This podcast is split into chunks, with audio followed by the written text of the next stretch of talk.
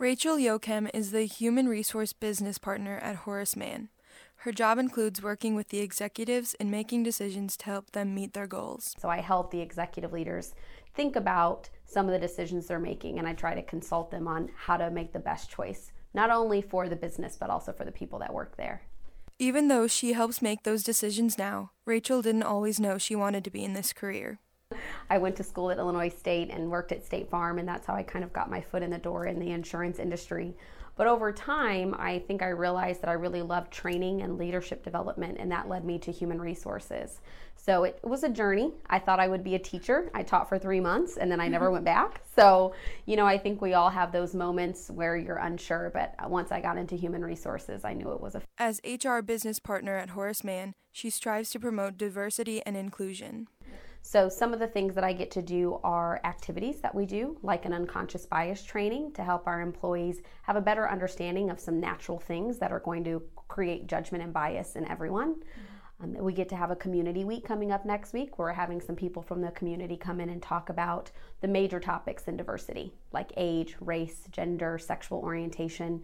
And these are topics you wouldn't normally think you talk about at work but they really do impact the decisions we make at, at the job and how we treat people around us. So it's important that we always try to constantly evolve and understand people and meet them where they are. Rachel is also a part of Illinois Women in Leadership, an organization that focuses on women and their push toward respect and equality.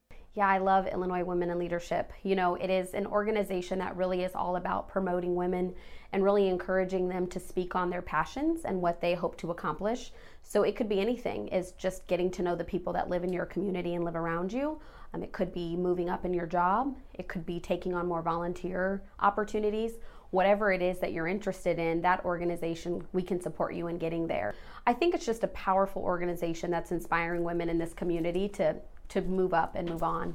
She believes so much in this organization, she agreed to take on a leadership role. So, I am actually on the registration committee. I'm the registration chair. So, I'm the person who works on checking in people to our monthly luncheons. So, that's my main responsibility. We have a number of chairs in our organization, ones that specifically work on Athena Awards and ones that work on sponsorship.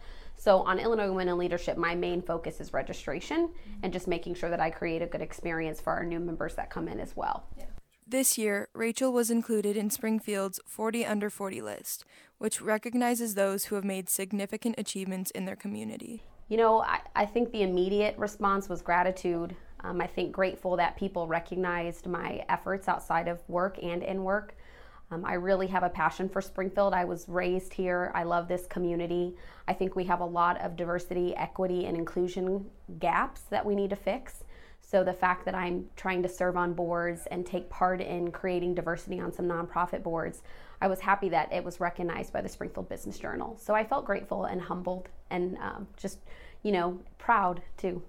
Rachel emphasized the importance of including people of different backgrounds and cultures to create a better, happier place to live. I think, too, we just want it to be a fun place. So, and fun means all cultures and all ideas. So, from any religion you can think of, from the Christian to the Muslim, any sexual orientation group, or however people prefer to be, you know, represented, we want all of those things happening in downtown Springfield and around our community and attending those events and creating this to be a fun, inclusive environment. So, you know, we just want it to be a great experience for everybody. For NPR Podcast Academy, I'm Bridget Delaney.